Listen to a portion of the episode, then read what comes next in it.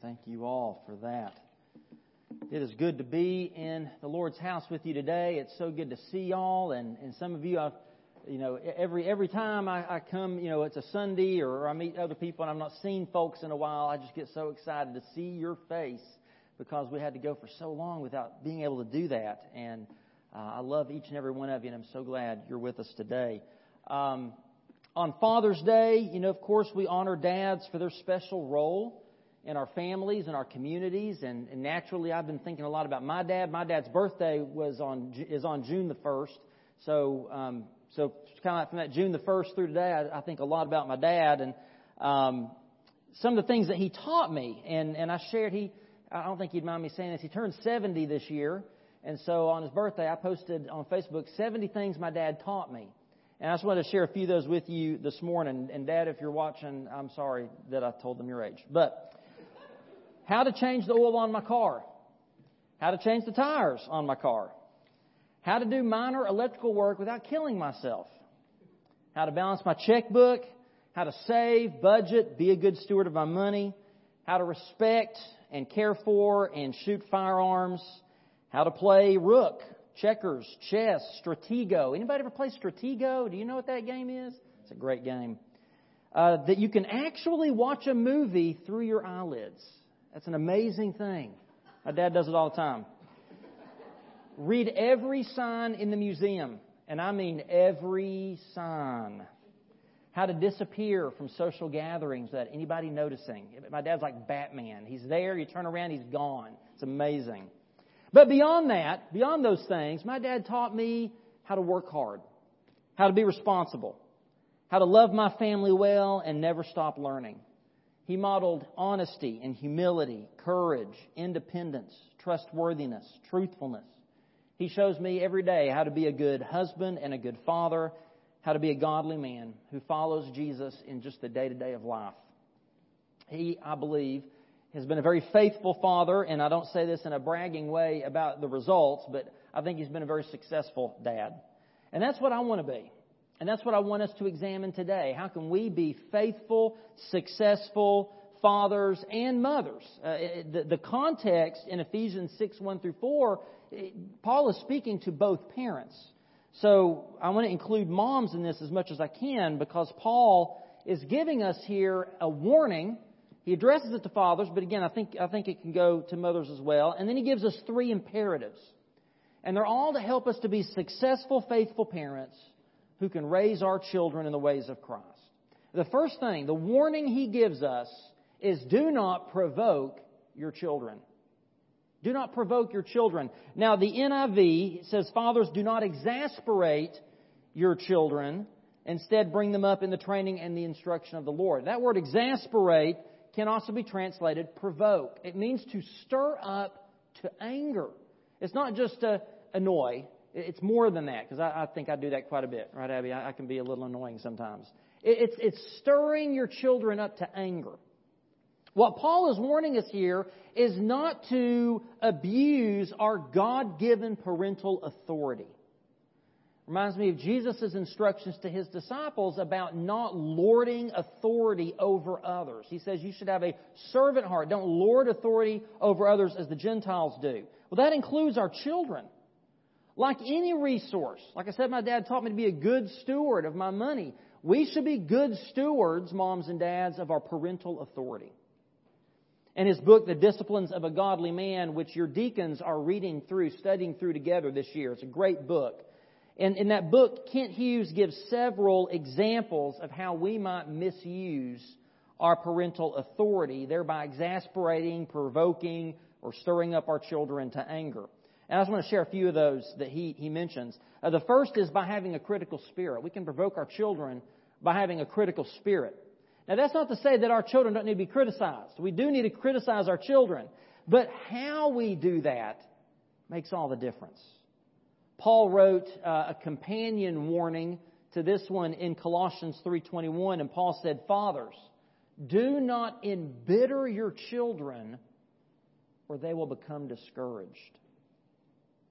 Our criticism should always be done in a spirit of edification that seeks to build our children up not to discourage them, not to embitter them, not to tear them down. When we do have to point out a flaw or a fault, which we should do, do it gently. Speak the truth, but as Paul says, speak it in love. We should never have as our aim in, in being critical or disciplining to break our children's spirit, which is really what that discouraged means. If you discourage someone, you take the courage out of them. You remove encouragement. You dispirit them. That should never be our goal. We should never give backhanded praise. We have to be careful that we don't just criticize our children when they do wrong and never celebrate them when they do good. In his book, The Total Man, Dan Benson surveyed a number of families and found that for every positive statement made in the homes, there were 10 negative ones. And dads, I get it. You know, there's just something about being a man, I think, that, that we can have a very critical spirit sometimes. And I think that comes from, I know for me, a, a drive to want to fix things, right? I want to fix stuff. I want to, I want to make things better. And so if I'm not careful, I just can be very critical about things that aren't done the way I think they should be done. We need to, we need to keep that in check, and we need to learn to see the positive in our children. We need to frequently praise them for their strengths and not just harp on them for their weaknesses. Okay, a second way we can provoke our children is by being excessively strict. Kent Hughes, in the book that I mentioned, illustrates this. He, he uses a bar of soap. And he says if you're trying to hold on to a wet bar of, sto- of soap and you grip it too hard, what happens? Right? It slips out and it shoots away from you. And he says we should, we should hold our children firmly but gently. Because if you hold them too tightly, they'll slip away from you.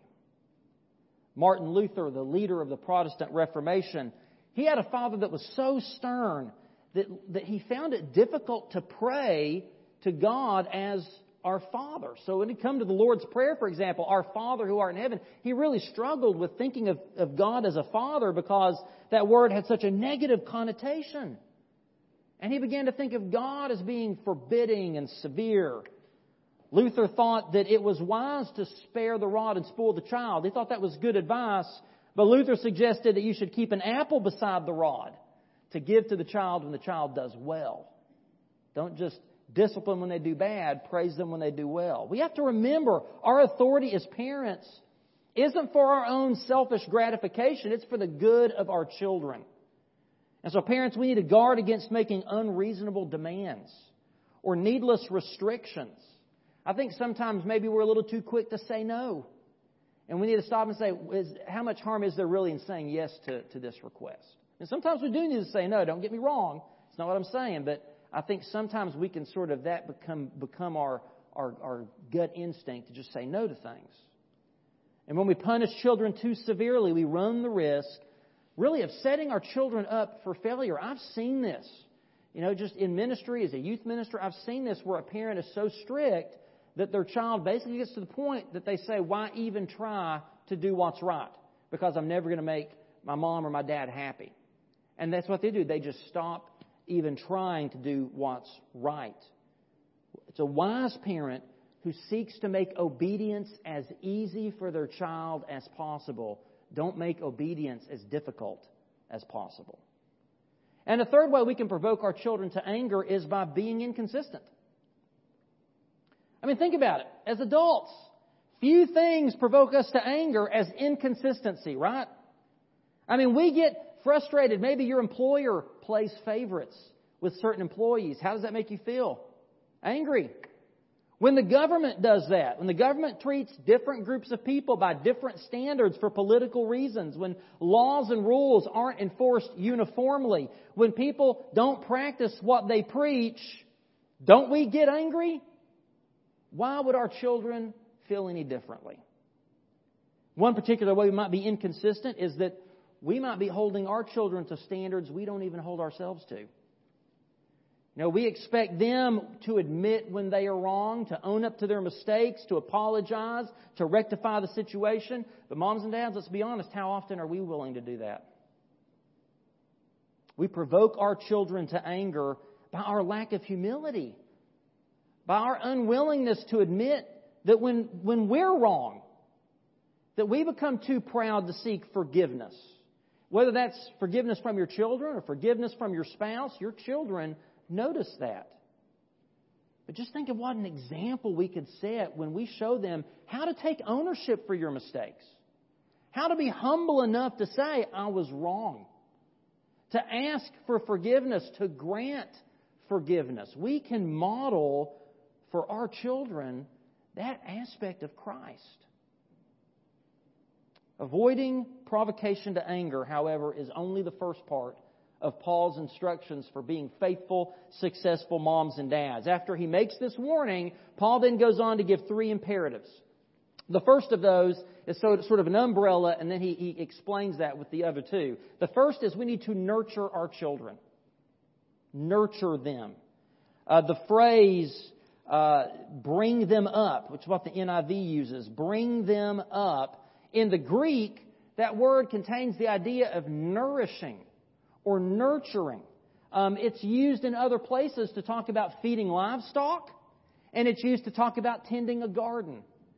So the idea behind all of that is that we are to help our children to grow up, to bring them up, raise them up, to grow them in a healthy way in the Lord. And of course, this involves their physical growth, it involves their, their educational growth, but far too often as parents, I think sometimes we're just content there. Our children are healthy, they're growing up, they're learning to be an adult, they're, they're a good student, they're not out there breaking the law. We kind of pat ourselves on the back, but we're, we're falling way short of, of the total picture here. We also need to be helping our children to grow up, yes, in character development, but also in spiritual growth as well. Kent Hughes, uh, in talking about this passage, sees in that word uh, a, a bit of tenderness there. In fact, in the Greek, that word was also used to talk about the general education of a child. So in ancient Greece, the whole course of training by which specifically a boy was raised up into a man was, was seen to be done with a, with a tender hand. Uh, one, one commentator noted this phrase included the wholesome restraints of a wise early education and all training in the direction of a modest, unselfish, controlled life. All of that to say that we have to be tender and gentle in how we bring up our children. Men, you are never more godly, you are never more truly a man than when you're tender with your child. Whether that's holding an infant in your arms or snuggling on the couch with your grade school aged kid watching TV or giving your teenage son or daughter a hug. They need to see tenderness from us, men. They need to hear tenderness from us. They need to hear encouraging words from us. They want to hear, sons especially, but sons and daughters want to hear from their dads, I love you. I'm proud of you. You're good. They need that blessing from us. So, men, don't, don't leave the tender love and the words of encouragement, don't leave the acts of affection to moms alone. Paul expands on this idea of nurturing our children in the Lord by giving us two specific ways in which we're to do that discipline and instruction. The NIV says training and instruction. Now, a lot of parents lose their balance, either in one direction or the other of that, right? I mean, some of us are really good about the discipline. When our children disobey, man, we're on them. And, and, and maybe we're good at that, but we're not so good at giving regular, positive, loving instruction in biblical truth. Others are quite skilled at that. They're good at giving encouragement and instruction, but maybe they're a little less willing to drop the hammer when their child disobeys or is disrespectful of authority. Paul says children equally need both. They need discipline and they need instruction if we are to nurture them, bring them up in the Lord. They need both. And specifically, they need both from their dads. As I've said, this passage applies to both parents, but as the spiritual leaders in the family, Christian dads especially, we need to play a major role in both discipline and instruction. Families suffer when fathers are absentee in their spiritual guidance. When dad only handles the discipline uh, and they leave the instruction to mom. Fathers, we need to be as involved as mothers in every aspect of our children's discipline and their spiritual instruction. let's look at that first one. Let's look at discipline. He says to nurture them with discipline. Now, this is a strong word. It means discipline even by punishment. It's the same word that Pilate uses when he said of Jesus in Luke 23:16, "I will punish him and then release him." That's that same word, that word for punish. You know, maybe like me, you remember being disciplined as a child. Anybody ever have to go to their room? You know, anybody ever get grounded? Have those privileges taken away from you? Were you ever sent to bed without your supper because you had been so bad? Uh, I, I shared, I had my fair share of whoopings growing up. Sometimes it was a fly swatter. Sometimes it was my daddy's belt. Even one time, I can remember my mama, and my mama was the most gentle, kind soul you ever saw. She had me go outside and get my own switch once. I don't remember what I did to deserve that, but it must have been bad if my mama sent me out to pick out my own switch. Kids, if you don't know what that is, ask your parents. Maybe they'll show you. Um, a few times, I even had my dad my dad had to pull over the car and listen. You ever had to make your dad pull over the car, I, that was bad news. You know, at the time, as a kid, I can remember, you know, sort of laughing at the idea that these punishments hurt my parents worse than they hurt me. You ever heard that? This hurts, this hurts me worse than it hurts you. Of course, I've now grown up. I'm a parent of my own, and now I know that that was a lie. Okay, it does not hurt me worse than it hurts Abby. I'm sorry. I'm just kidding. I understand. It is not fun as a parent to discipline. That's not something you wake up and just say, oh, I hope my kid messes up today. I can't wait to discipline them. I mean, it, it's not fun. We don't like to do it. But I'm thankful that I had parents and grandparents who dis- disciplined me and turned me from what I'm sure would have been a life of crime. I'm very thankful. And the Bible has a lot to say to us as parents about disciplining our children and, and a lot to children about having the right spirit in receiving that discipline to help you grow up in the Lord. Just a few real quick. Proverbs 19:18. Discipline your son, for in that there is hope. Do not be a willing party to his death. That proverb is basically saying if you fail to discipline your children, you might just be a willing party in their death someday. You're literally saving their life by, by disciplining them. Proverbs 15:32, he who ignores discipline, so this kind of falls on the children. He who ignores discipline despises himself, but whoever heeds correction gains understanding. And so parents, when we discipline our children, it should always be for what reason? To help them gain understanding. You're teaching them something. It's not to make yourself feel better. It's not heavens to not get out your anger. Don't ever discipline out of anger. Always discipline intentionally out of love with an eye towards helping your children to gain understanding that will benefit them in life. Hebrews 2:11 No discipline seems pleasant at the time, but is painful. Amen. Amen. Hey, and that goes for us as adults too, right? You get pulled over and given a speeding ticket, that is painful. That is not pleasant. Especially when you have to then write that check and pay it. But later on, however, it produces a harvest of righteousness and peace for those who've been trained by it. Peace. Did you get that? Look at that. Discipline produces practical righteousness and peace, shalom, wholeness, well being. That's what discipline did for me as a kid. and I needed it. And I pray that that's what discipline will do for my daughter.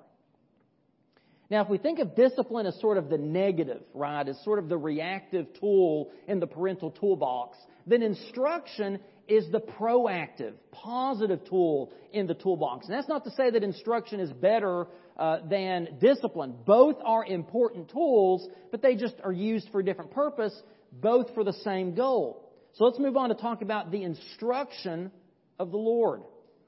It's not enough just to correct our children when they do wrong, is it? We also have to provide verbal instruction and biblical teaching for our children, and it, that's in an ongoing way. That's in a daily way.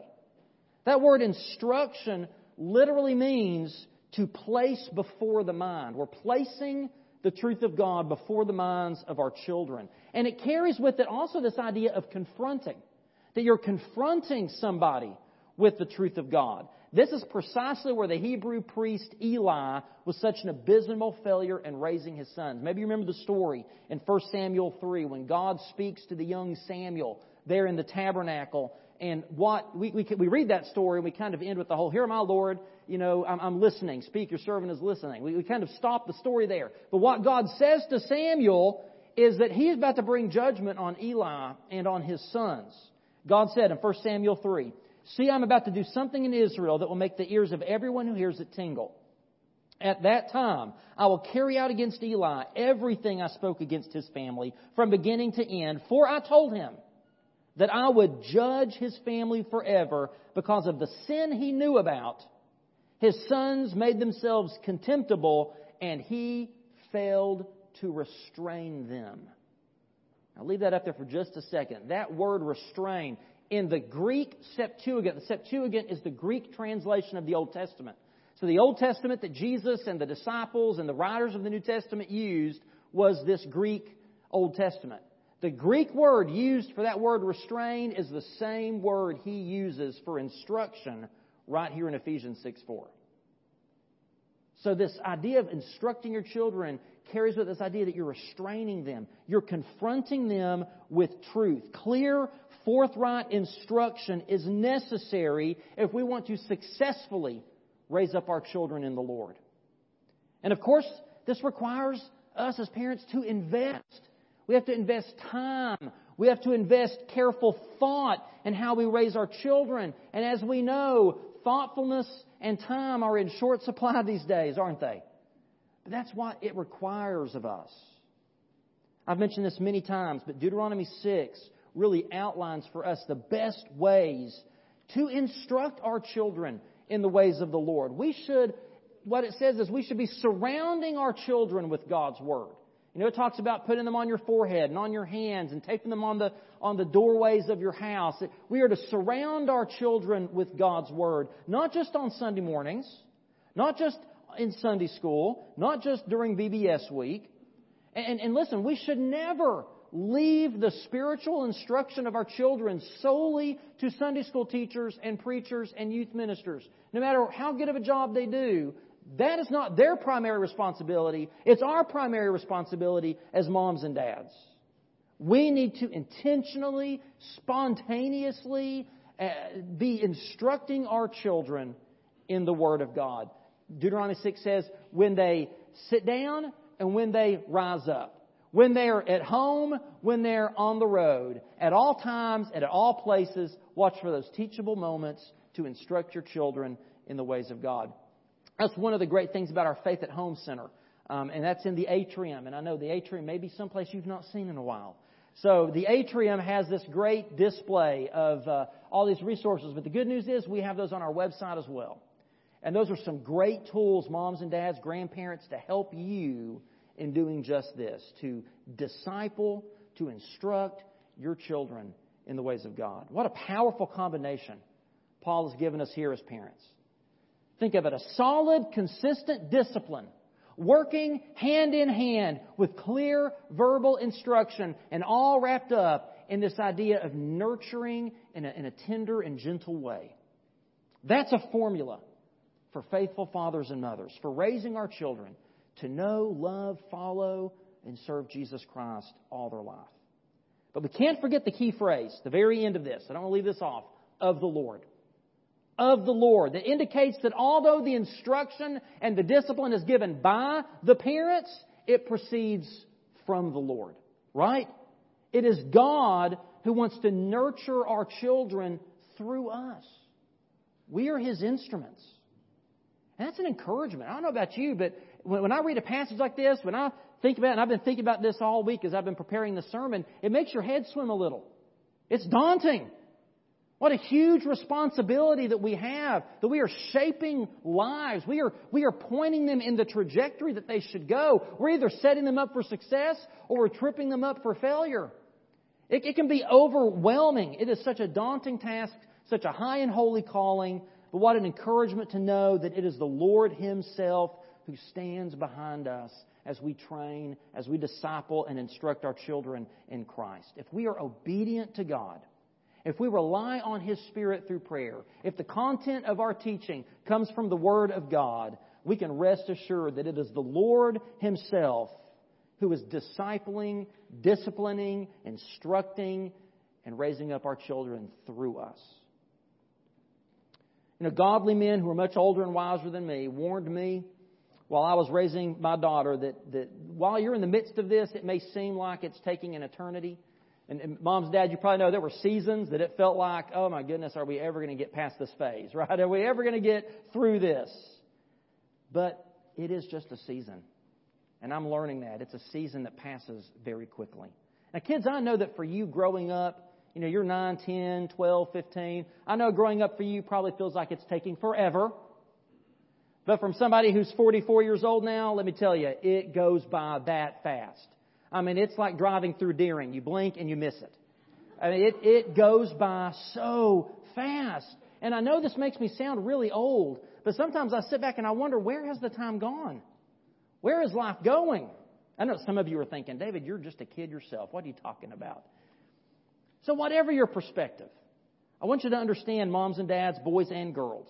I want you to understand this. Those childhood, teenage years, they are a time when lives are shaped and molded and nurtured. But if, but if we're not careful, it really can be a time when lives are broken, they're set up for failure, and they're neglected. It all depends on us, parents, the children, also on you. You've got a hand in this as well. In fact, most of the verses here in, in, in uh, Ephesians 6 1 through 4 are talking to you as children. Children, obey your parents in the Lord, for this is right. Honor your father and mother, which is the first commandment with the promise that it may go well with you and that you may enjoy long life on the earth. My dad always liked to point that out and say, So, David, if you want to live long, you need to obey me. so, yes, sir. That's, that's right. And we'd, we'd laugh. He's, he's a kid. But children, you should live out God's direction for your life. And you do that by embracing the life He offers to the fullest. So, children, a word to you. I want to ask you to covenant, to enter into a promise to obey your parents in the Lord. Covenant with God that you're going to honor your father and mother. Truly, that it will go well with you that God would bless you in your life on this earth. Someone paraphrased 1 Corinthians 13 for parents. I want to close with this. If I speak to my children with remarkable words of wisdom and have no love, I'm like a two year old banging on a dishpan. If I spend all of my salary providing the best for them, but have not love, I gain nothing. Love waits with incredible patience for children to develop self discipline. Love does not puff up in arrogance and pride when an adolescent daughter tests the limits of her newfound independence. Love does not resort to violence when a teenage son talks back. It does not overreact when a child fails to listen or resents the rebellious youth who refuses to accept the message or the messenger. Love does not laugh contemptuously when the child gets what he deserves, but glows with pride at every small accomplishment. It carries its own burden, yet stoops to pick up a tired child. Love believes the best about each child, hopes the best for that child, and endures the pain inflicted by that child. Love simply never quits. God the Father is the model for us of that kind of never stopping, never giving up, always and forever love. And He demonstrated that love for us once for all time through the cross of Jesus Christ. My question for you this morning is Do you know God is your father. As, as whatever, maybe you had a great dad growing up. Whatever was the best about your dad, God the Father is a hundred million billion times better than that. And maybe you didn't have a great dad growing up. And maybe you have you carry wounds in you because of your father. Listen, whatever the wounds your father caused you, God the Father wants to heal by showing you the way a father always should have been. He loves you. He would rather spend, he would rather come down in the person of Jesus Christ and suffer the wrath we deserve for our sins and die on the cross and spend eternity without you.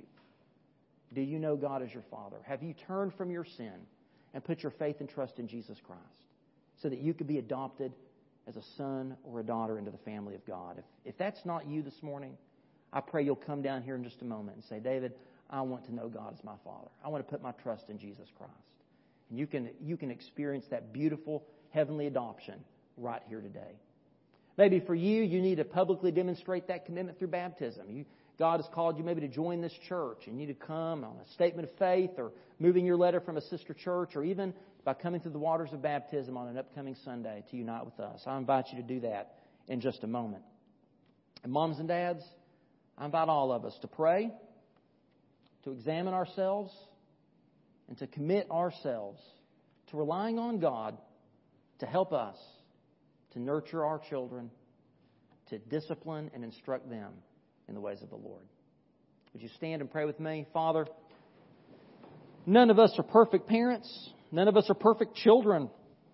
None of us are perfect brothers or sisters. We are all flawed, and we are thankful that you are a God whose mercy is new every morning. You are the God of ultimate grace. And you stand ready to forgive us whatever our sins, whatever our offenses are. I pray you would help us to extend that same grace to others. And maybe there is a parent or a child or a sibling that we need to be reaching out to this afternoon. And we need to be apologizing and asking for forgiveness. Maybe we need to be the one to let go of the bitterness and the anger and extend the grace to someone else. I pray you'd help us to do that today. If there's anybody in this room today, Lord, that they have any question, any doubt in their heart that they know your grace, that they've experienced your saving power in their life, if there's anyone here that doesn't know for certain that they are a son or daughter of God the Father, I pray they would come today to put their trust in Christ. If there's any, Lord, you're leading to unite with our church, I pray they would step out in obedience to unite with this family of faith. And I pray, God, you would help every one of us to go from this place, to strive every day, to rely more and more on your Spirit and the truth of your word, to be the kinds of husbands and wives, men and women, mothers and fathers you would have us to be. In the name of Jesus we pray. Amen. Would you sing, Come, as the Spirit of God leads you today?